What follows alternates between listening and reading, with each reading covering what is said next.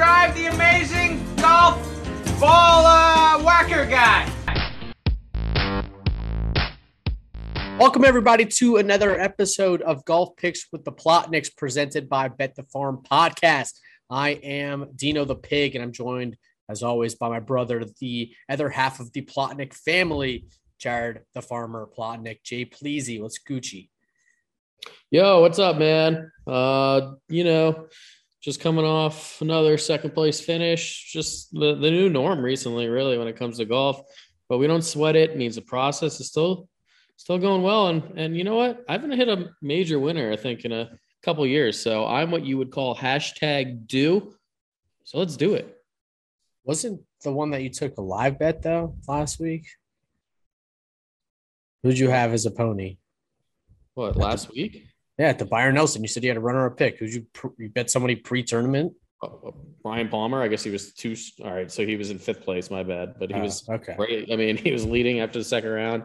He was there. If he didn't implode on um, Saturday, and then he would have won the tournament. But that's why you play seventy-two holes, and that's what you get for questioning me again. Sorry, it wasn't runner up. It was. I wasn't questioning. I was asking. I said I was wondering. I don't remember who you took that was in contention. I I mean the runner up was Jordan Spieth, so I was confused. Yeah, 150 to one bomb and Ryan Palmer. Yeah, when we talked through it, and you were like, "Oh, he's the worst putter ever." Oh, I just convinced myself to bet on him, which it almost didn't make sense. But hey, he made a run. It was part of that Texas narrative that we discussed, the native narrative. So Byron Nelson, yeah, quick recap: KH Lee dominates. Jordan Spieth makes a run throughout the week, is in contention, but wasn't enough. KH Lee has what we call hashtag stones. But that course played way too easy. We called that going into it. Going to be an absolute birdie fest. My lone pony was Joaquin Niemann, who was within three shots of the lead heading into Sunday, and he just could get nothing going on Sunday. The story of my year, but guess what? It's major season, and we are on to the PGA Championship this week. Your defending champion, Phil Mickelson, who will not be in the field this week due to probably changing tours to the LIV Saudi tour. So he is still not playing on the PGA tour. Nobody's heard a word from him in months. But here we go, PGA Championship. It's it's the second major of the season. We're heading to Southern Hills Country Club in Tulsa, Oklahoma. This course is going to play like an absolute beast. We're looking at about a 7,500 yard par 70 on bent grass greens. Your architecture is Perry Maxwell, and the fairways are on Bermuda uh, grass. And unlike the Masters, where the top 50 ma- and ties make the cut this week, is almost it's actually worse than a regular PGA Tour event. The PGA Tour of America is the only one that kept the top 70s. Well, actually, sorry, I, I, I take it back. This is just a little bit better, but it's top 70 in ties after 36 holes. It's a 156 man field. So this reminds me of, like I said, that's what I was really getting at was the PGA Tour of America kept the old PGA Tour rules from three years ago before they changed it to top 65 in ties. They kept they're keeping it at top 70. So not going to be as easy to make the cut this week as it was at the Masters. So something that you'll definitely want to factor in when it comes to you know matchups and DFS and things of that nature. But now on this podcast, what we do is we pick winners and try to give you guys the best handicaps about the course, about the event, about the field. So that being said, I'll talk a little bit more about the course and some of the previous winners and things that we can draw off of to make good decisions for our betting card this week. But initial thoughts on this year's PGA Championship. Yeah, should be uh, a another typical PGA Championship ven- venue. a little bit of bloodbath. I think it's gonna be a little harder than uh, most of these courses from all the things we are reading. Uh, going to be a little long, but as usual, importance on hitting greens. They're saying uh, if you miss these greens, you're going to have a lot of run shaved areas, runoffs. Ball is uh, going to be running down. You're going to have a, it's going to be tough to get up and down. So, going to be looking at a lot of guys with good short games uh, and really, really good iron play.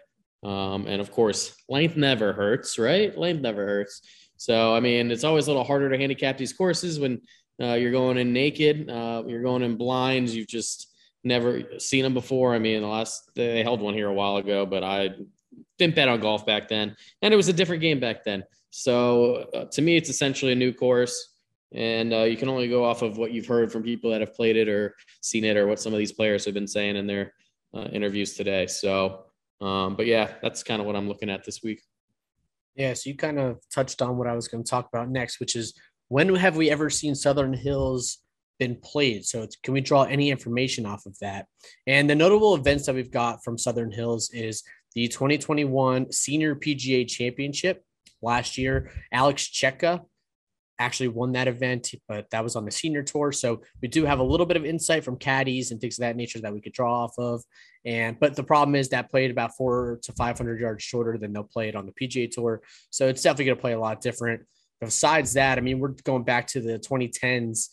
Uh, Benny An as a U.S. amateur won it in 2007. The last time this was played on the PGA tour, Tiger Woods won it, and it was it was also a PGA championship but he absolutely dominated that event. And then 2001, Retief Goosen, that was the, uh, the prior time that this was played as a PGA Tour event. Uh, that was actually a U.S. Open. So let's talk a little bit more about the course itself. Like I mentioned, this was played as a PGA Championship in 2007. The problem with drawing anything off of that is that in 2019, the entire course was redesigned by Gil Hahn. I, I'm really bad at pronouncing names that look funky to me. Gil Hanse, I think it is. I'm not that familiar with them. I'm not an architecture freak like some of the other sharps out there, but um, I still can do my due diligence and make sure that I give you guys the best information. So the main changes that they added to the course, they added some new tee boxes, so they're going to be able to adjust the yardages, cut down some of the trees. They widen the fairways, so a little bit easier to hit fairways, but I, I I'd still say that you need to hit fairways because the rough is going to be a bit penal. A lot of the players in their interviews this week are already talking about you got to hit fairways. Tiger, when he won it in 2007, clubbed down a lot of the times, hitting irons off tees. So you may see a lot of that this week.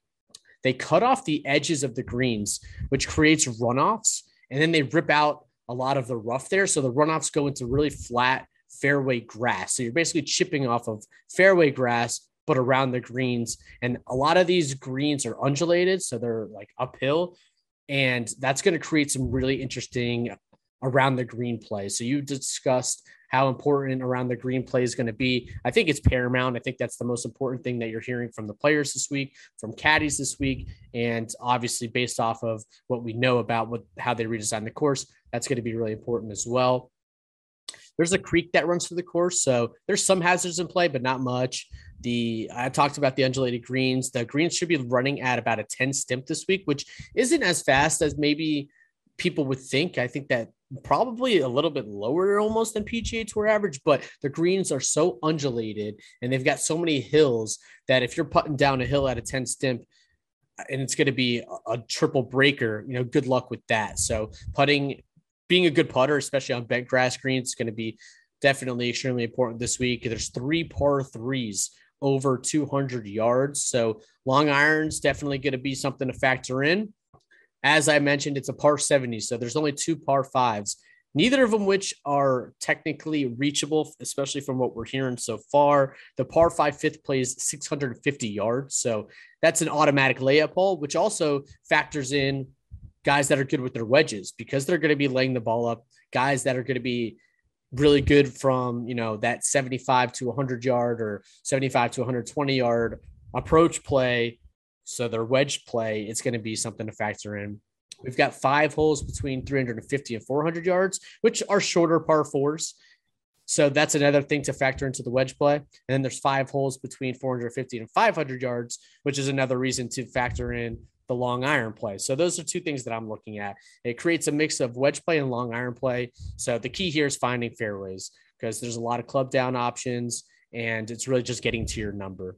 Around the greens as well, the bunkers, they kept the bunkers as they were when they did the redesign, but they're extremely deep and they're in tough spots. So that's going to require extreme pre- precision out of the bunker. So short game general is going to be massive, but also factor in um, how there's a lot of bunkers on the course, so you're going to have to be a good bunker player as well. So my prototypical golfer this week is going to be a guy that hits fairways. I think that distance certainly helps, but I'm not just looking at distance. I want to find guys that are good, just generally off the tee. So guys that are going to gain off the tee. But I mean, that's not like a regular tour event because guys can gain off the tee, but hit it, you know, deep and into the rough. This week, I'm definitely going to want guys that are really good at hitting fairways, great wedge players and long iron players, guys that are great with the short game and that putt well on fast bent grass greens. Whew. I always love giving my course breakdown. I should like just like we do on Bet the Farm podcast, the slowest two minutes for you for your soccer thing. I should have a slowest two minutes for my course breakdowns because it's a lot of information. But hey, you do what you got to do. When it comes to the weather this week, we are looking at a pretty windy week, so to speak, is that's what we're hearing. But I also listened to a podcast that it's infamous for people that work there or live there to say, similar to how we are in South Florida, that you cannot predict Tulsa, Oklahoma weather. It's just not possible. Similar to us in South Florida, you can't predict it. You could show 70% of rain in the morning and then in the afternoon, it's perfect out. So just, uh, it's going to be hard to predict, but we're seeing 10 to 20 mile per hour winds so far. Friday morning, we're looking at wind gusts that can get as high as 30 to 40 miles per hour. And Thursday and Friday, it's going to be about in the 70s to 80s, whereas Saturday and Sunday it's going to drop a big dip in the temperature, about 50s and 60s. So balls may not run out as far. Or also there's per, there is a chance for some rain Saturday morning, but uh, it looks slim. So that being said, let's jump right into our betting cards for the week. I mean, this is just it's the field of all fields. It's a major. So at the top of the board, we're looking at Scotty Scheffler at about 12 to 1, depending on where you look. And when I say all these, just, you know, obviously it's going to depend. Jon Rahm at 14, Rory at 16, JT is dipped to 18, Spieth as well at 18, Cantlay, Morikawa, and Cam Smith are around the 20 to 22 range. And then you get to Xander, Hovland, Hideki, and DJ in that 25 to 30 range. So let's talk about the 10 to 30 range as we start our cards and you tell me where you uh, where you looked what you couldn't pull the trigger on but you wanted to and then what you ultimately ended up deciding to well do. just a quick step back just to clarify here so based off what you said and you said unpredictable but then you give a forecast would you say that you think i mean i'm reading on some places some people say there's going to be an am pm um, weather advantage because on friday morning it's supposed to be windier than it's going to be on Thursday morning. Would you say that holds up with your um, the forecast you saw, or would you? It does. It does. So I'm. It depends on tea time. So like. Uh, what I see on Friday morning, and I use Windfinder, which is technically one of the, you know, the best weather radars out there, because it's yeah. it's extremely you know specific. But if I go look at that, I'm looking at Friday morning winds at let's say it starts at 10 because these guys are teeing off at 9 then we're looking at 33 miles per hour with gusts with gusts. And then you're and then but at but at 1 p.m which these guys are teeing off around 1 or 2 it gets to 20 but then by 4 p.m it's at 9 so yeah absolutely there's a a big shift. But on the other hand what i would say is on thursday at 10 a.m i see 20 miles per hour with Gus. and at 4 p.m. it's only 25. So I don't see there's not much of a discrepancy on the the waves from Thursday a.m. So that, to mean, p.m. So Friday, like but a.m. it's PM advantage. Sort of. I mean, yeah, of course. If you if if Friday if you wake up Friday and you're you were in the PM in the afternoon and look, it's going to be it. But that's my point. Is like if you played the Friday on Thursday afternoon, sorry, the the afternoon on Thursday, it wasn't that much different than Thursday morning wave, whereas you're you're just going to get screwed on the Friday morning wave, as it as it seems right now. Okay, well, I guess that's something to keep an eye on. But um, I mean, that sounds like what you just said holds up with some of the things I've been reading. Uh, that AM PM are going to have a bit of an advantage to start off with, but Fine. nice enough. So, maybe this time Tiger will actually get uh get the advantage because you know, they got they got at the Masters they got screwed this yeah, year. He goes off in the AM. He always is going off in the AM and majors. Why? Because they want him in prime time on Friday when people get off work. So no, I know, but I'm saying at the Masters this year, the Friday PM wave got screwed, mm-hmm. and yeah. the Friday and the Thursday AM got a little bit screwed because of rain. Yep, yep. So all right, fast forwarding back to your question originally process in the 10 to 30 range. Um, I mean, look, it's been burning me. It's burned me four times this year. I'm not taking Scheffler. Um, I, I mean, Rahm is kind of tempting. No one's really talking about him, but um, not someone that I really have my eyes on this week. A couple, only a couple guys I gave a real, I've been giving a look to under 20 to 1 were JT and Spieth at 17 and 18 to 1. I'm still kind of eyeing them. Uh, as I've been talking about, is that uh, I don't really like going under 20, but for here, I mean, I think it's a good opportunity to potentially go under with one guy because look, how many times do the studs win majors most of the time? But with that being said, I think that we're going to get a stud a little later, uh, a, a, stud down the board at a better number that I like. So, yeah. um, well, before that, you get to I your mean, pick, what? sorry, I said before you get to your pick, because I think you're probably about to get there. Yeah, you talked about uh, Rahm at 14. My thing about Rahm, because I know no one's talking about him, is like this just doesn't seem like a good course fit because it seems like it's going to be a really frustrating course, and he's a head case. He just is. I mean, I know he's a major champion at this point, but he's not a guy that when scores are going to be around even par, which is what people are expecting, that things go well because you know one putt breaks the wrong way or he tries to chip up a hill and it rolls back at him. He, he just kind of loses it, and it's guys like him, guys like Tyrrell Hatton, that I'm just kind of fading this week for that reason. Yeah. So um, that said, I honestly I've only have like 75% of my card uh, done. I'm still I saved a bullet. I mean, I talked about this last week at on Tuesday afternoon. It's especially in a major when you, you're going to have drift on some guys, a lot of drift, which we'll already get to, where uh, you get a handful of guys that get really popular, they pop up, and then a couple guys that you may like behind the scenes that drift down. So I actually didn't start my card until 30 to 1 with someone that drifted down. Talk about a disrespectful number. And I'm starting my card for now with none other than Dustin Johnson. Dustin Johnson, yes, sex shot Dustin Johnson. Look, I think I have a hot take here. Next player to win the career Grand Slam is going to be Dustin Johnson. That means uh, that's a really hot take when uh, considering that I, I am debating Spieth and he would get it if he wins this week. But he only has two tournaments to go uh, here and at the Open. And look, he's just checking all the boxes for me this week. And it's behind the scenes to the point where I've gotten some drift on him. I mean, he opened, I believe, at like 22, and nobody is talking about him. Just absolutely nobody. Um, and I think that's just because look, there's look at all the the names around him. I mean, all the names are just elite. So I understand why he's drifting. You got Hideki who played amazing last week, Xander who made a run last week. Those two jumping ahead of him on the odds board, and he didn't play, so he's just drifting down. Oh, sorry, he did play, but didn't play that good. But when you look at his numbers, uh, you dive a little deeper. Gained three strokes on approach last week. So what he do for the first time uh, for the I guess not necessarily the first time, but the worst time in 14 months. Lost four strokes putting. That was his worst putting performance in 14 months. It's the WGC Mexico, which is not even a tournament anymore. There's already been a new tournament that's replaced it. That's how long ago it's been since he's putted that bad. Um, look, I'm not worried about DJ Bentgrass. Is uh, I mean slash Poa where he tends to normally putt really well.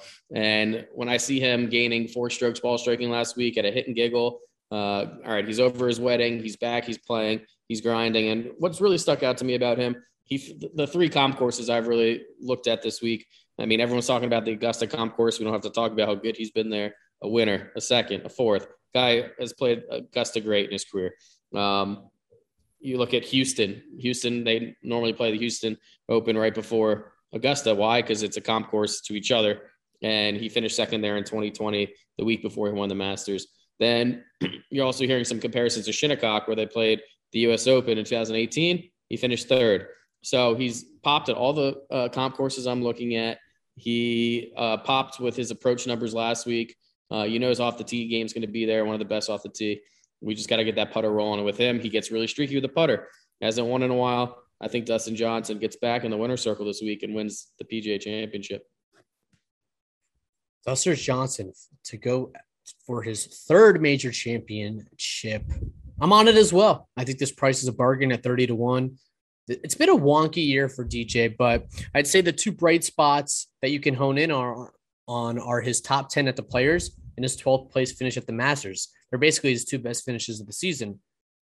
What that tells me is playing well in good fields. So here's my interesting tidbits on this since you obviously expanded upon enough of it already. But in the last 24 rounds played on par 70 courses, DJ ranks third in the field in total strokes gained. And at those courses, he ranks number two in short game and eighth tee to green. Just something funky to think about there. And additionally, in rounds with super windy conditions, the way Fantasy National database categorizes this as 15 to 20 mile per hour winds or more. DJ ranks 10th in the field in total strokes gained over the last 24 rounds, and he's first in strokes gained off the tee over that same span.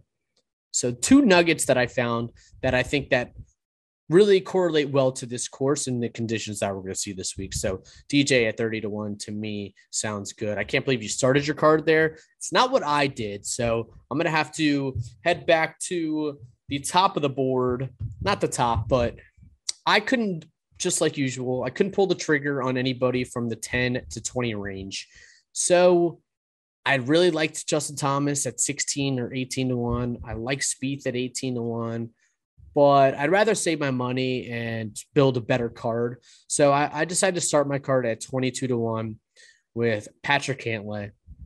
I don't think that you could find a better course fit than Patrick Cantlay this week. He's strong off the tee. He's a phenomenal iron player, great short game, both chipping and from the sand, and one of the best bunk, bent grass putters in the entire world. He ranks fifth in the field in putting on fast greens on Fantasy National over the last 50 rounds. And in that in that same span of last 50 rounds that's how i build my custom model so instead of saying last 50 just if you if i talk about my model that's what that means. He ranks number two overall in my model right behind jt but the main stats that uh, that stuck out to me is fifth in putting eighth around the green 10th off the tee 13th ball striking and 24th in sand saves let's talk about recent form here with Patrick Cantlay. I don't. There's one of the hottest players on on tour right now. He's only had eight starts so far this season, five top tens, including two runner ups. Everything to me just screams Patrick Cantlay this week. One of the comp courses I don't think people are talking about, but I can see is Memorial, and we know he's won there. You know, of course, with a lot of sand, it's got an interesting design. You know, by Jack Nicklaus. It's not an easy course. There's you're going to have to be really good around the greens and out of the bunkers. I see a lot of the same thing. You don't have the same conditions that we'll have this week, but um, that also stuck out to me. And I just think that he's due to win a major soon. He's one of those guys that he just like Jon Rahm last year. We're like, once he get a win one, once he get a win one. I've been saying this about Xander and Cantlay for a few years now, and I think that his time is now. So give me, and I think a PGA makes a lot of sense for him to win his first major as well versus an Open or US Open or, I mean, the Masters I think makes sense, but uh, I think a PGA makes a lot of sense based off of how he plays the game. So give me Patrick Cantlay at 22 to 1.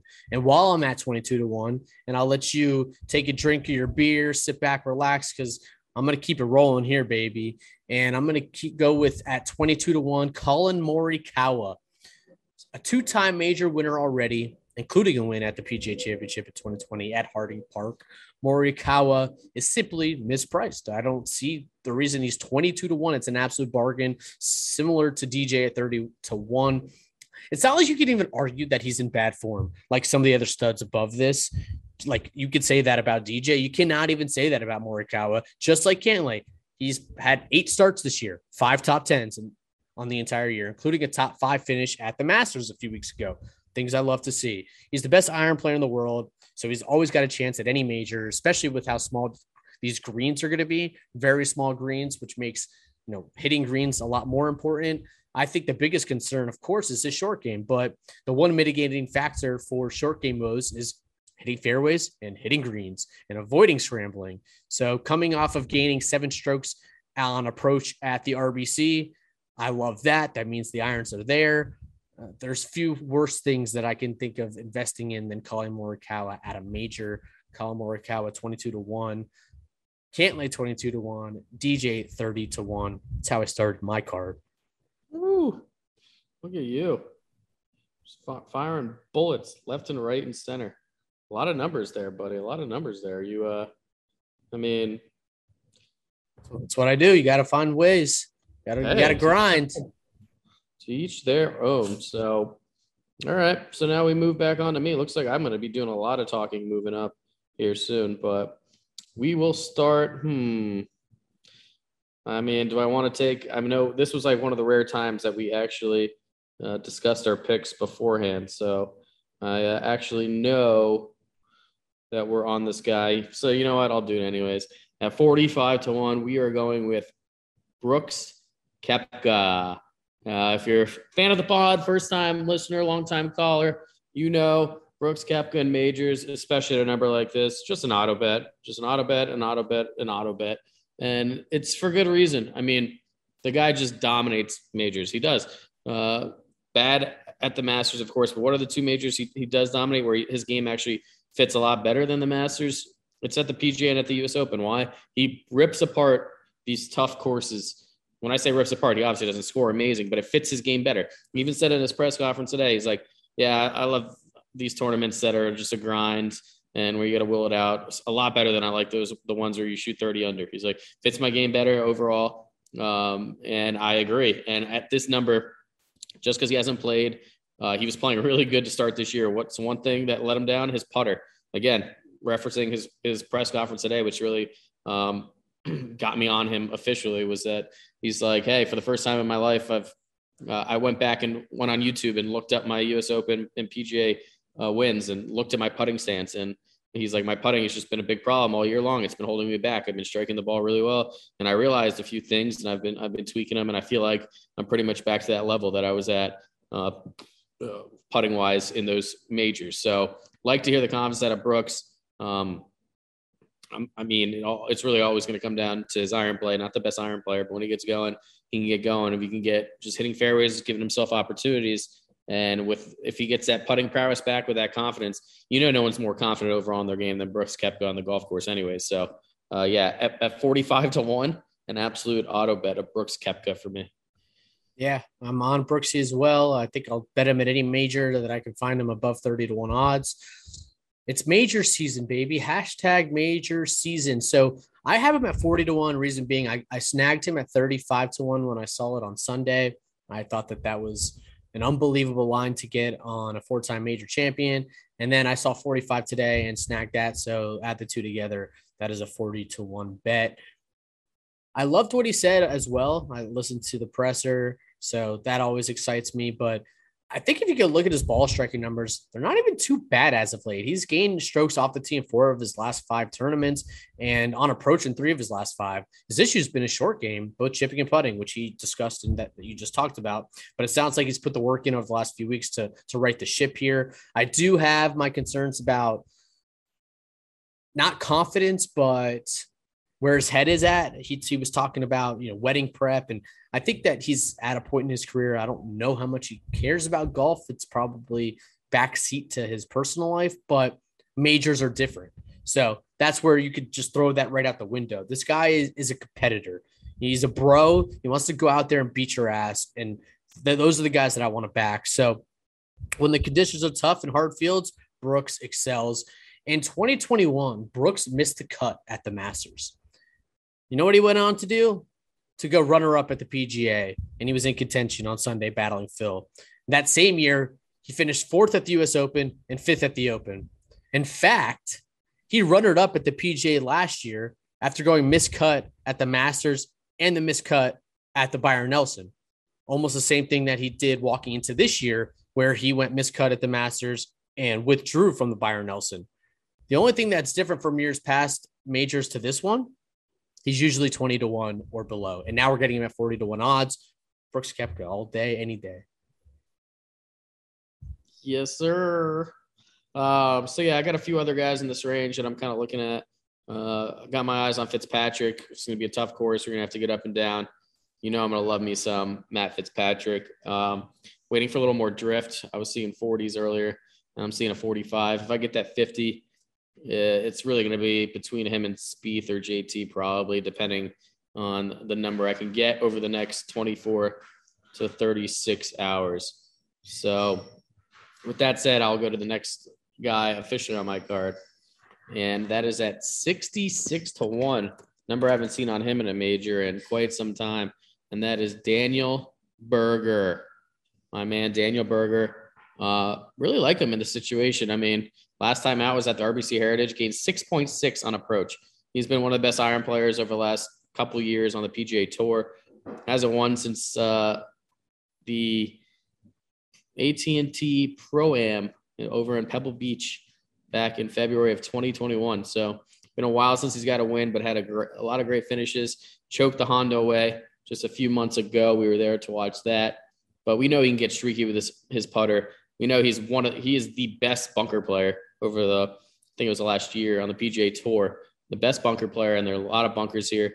Great chipper on this Bermuda grass he grew up in in Florida. And I mean, his only issue is he doesn't have length. But the more and more I read, the more I think that's going to be less of an issue since a lot of people are going to be uh, taking less clubs to find fairways. Uh, so a lot of people are going to have those long irons in, a lot of wedges um, on those par fives that you're going to be forced layups. I just think Berger gets a hot putter. I mean, he's he's due to contend in a major, really contend in a major and win a major. And at 66 to one odds, uh, I mean, that's just going to be an auto bet for me with Daniel Berger when he's in this type of form. So give me Daniel Berger, 66 to one. Didn't get 66. I found a 60, and I'm on Daniel Berger as well. Perplexing odds here for Berger, who hasn't missed a cut since February.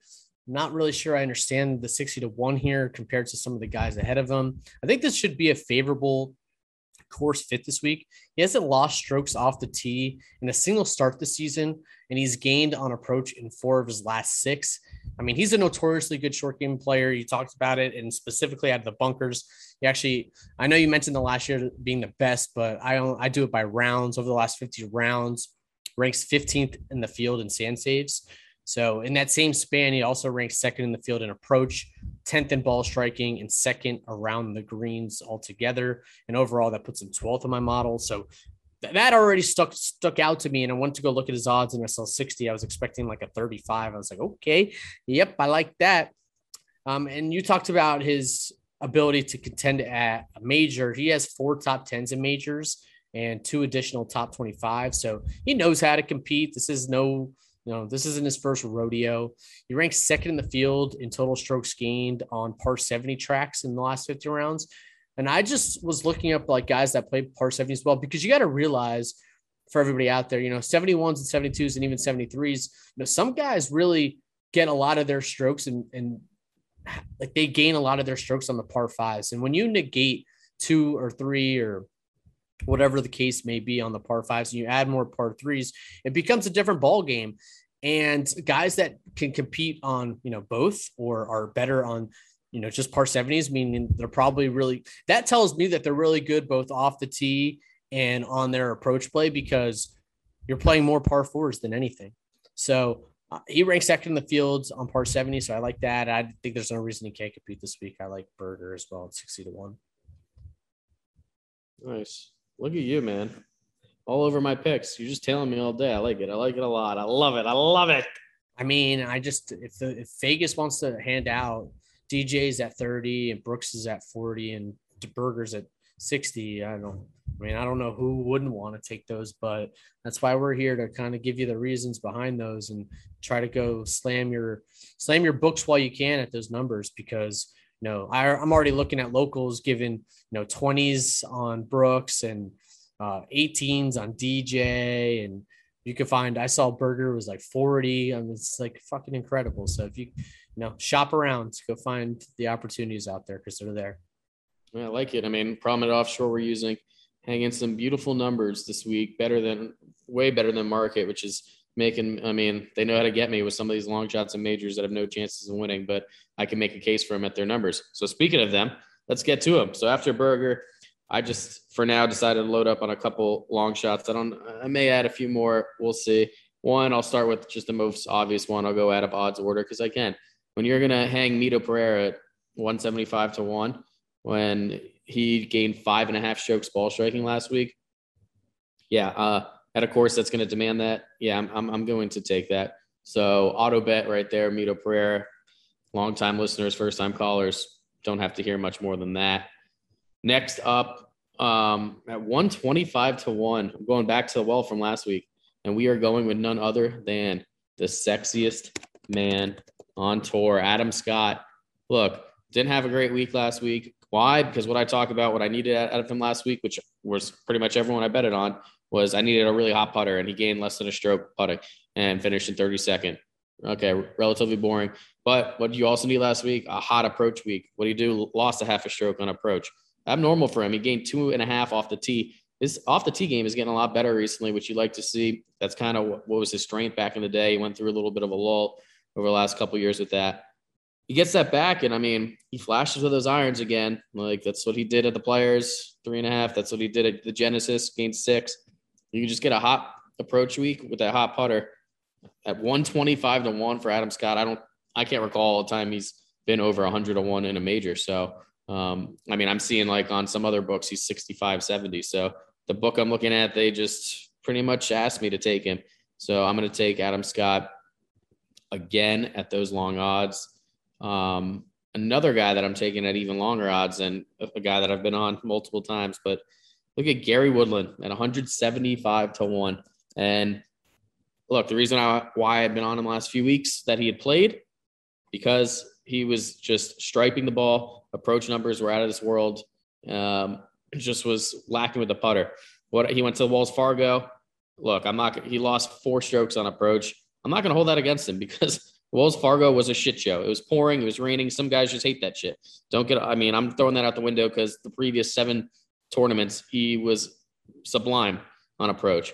So you're telling me at 175 to one, a guy who I like in these conditions, who's been flashing with a putter and approach numbers have been great.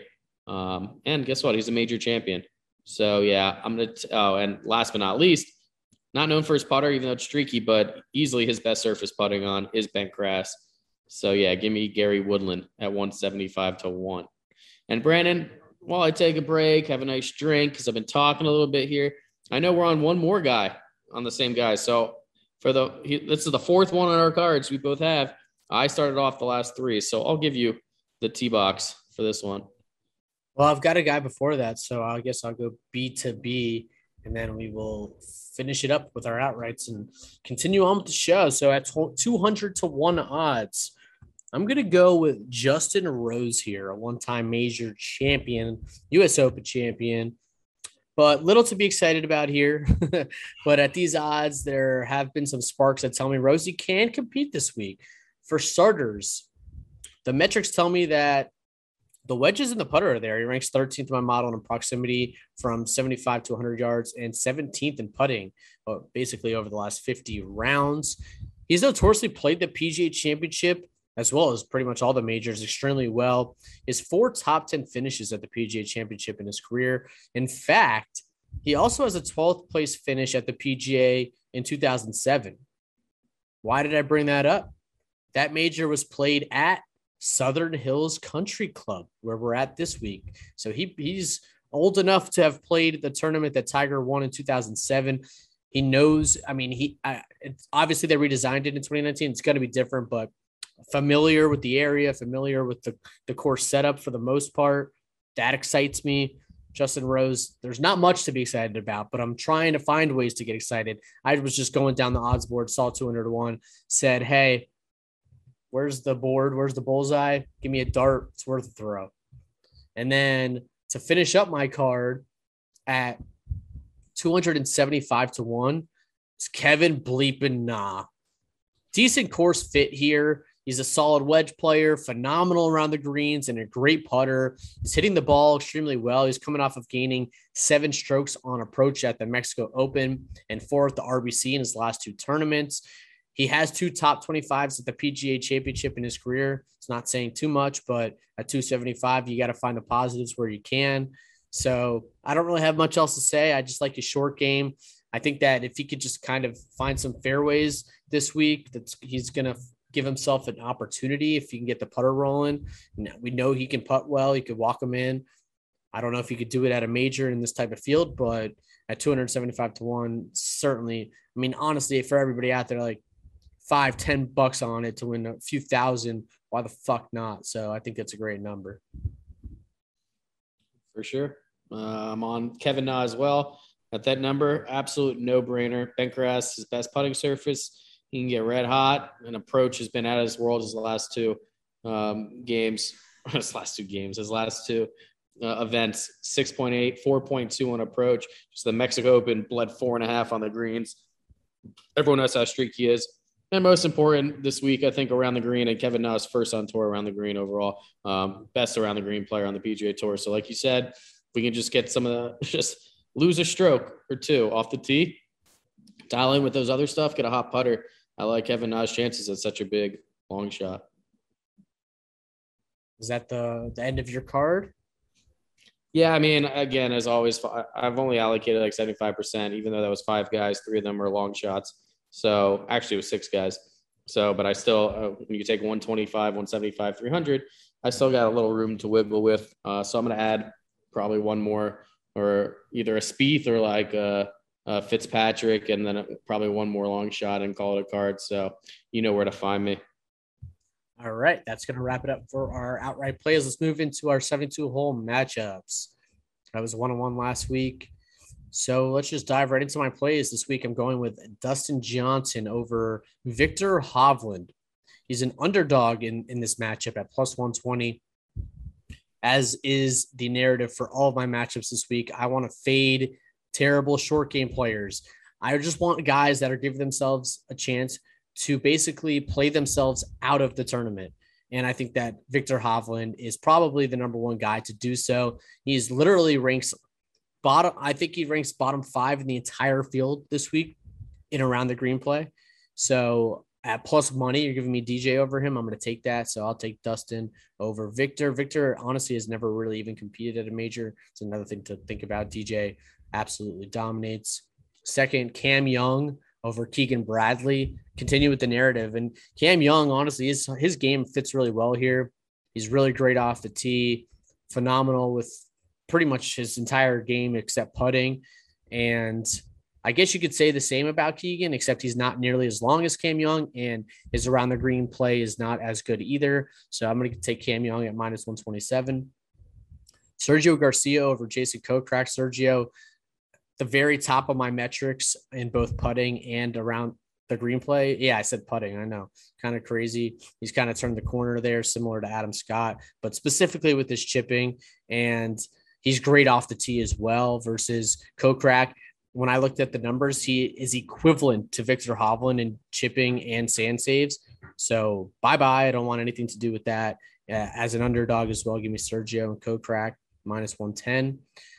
Taylor Gooch over Matt Kuchar at a pick 'em at minus 115. I don't understand this line whatsoever. Kuchar short off the tee. His approach plays been dog shit this year. His around the green play isn't good. He's basically been saved by his putter all year. These greens are going to be really tough. Taylor Gooch ranked at the top of my model and everything I'm looking for. Really good with his long approaches, really good with his wedges, really good ball striking. He's not the best putter in the world, but he's good off the tee as well. I think, and his around the green play is just fine. Mediocre. I'll take that at a pick 'em all day. And then Luke List ranked about 10th in my model over Tringale. I don't know why I forgot Tringale's first name for a second, but I'm just gonna ride with it.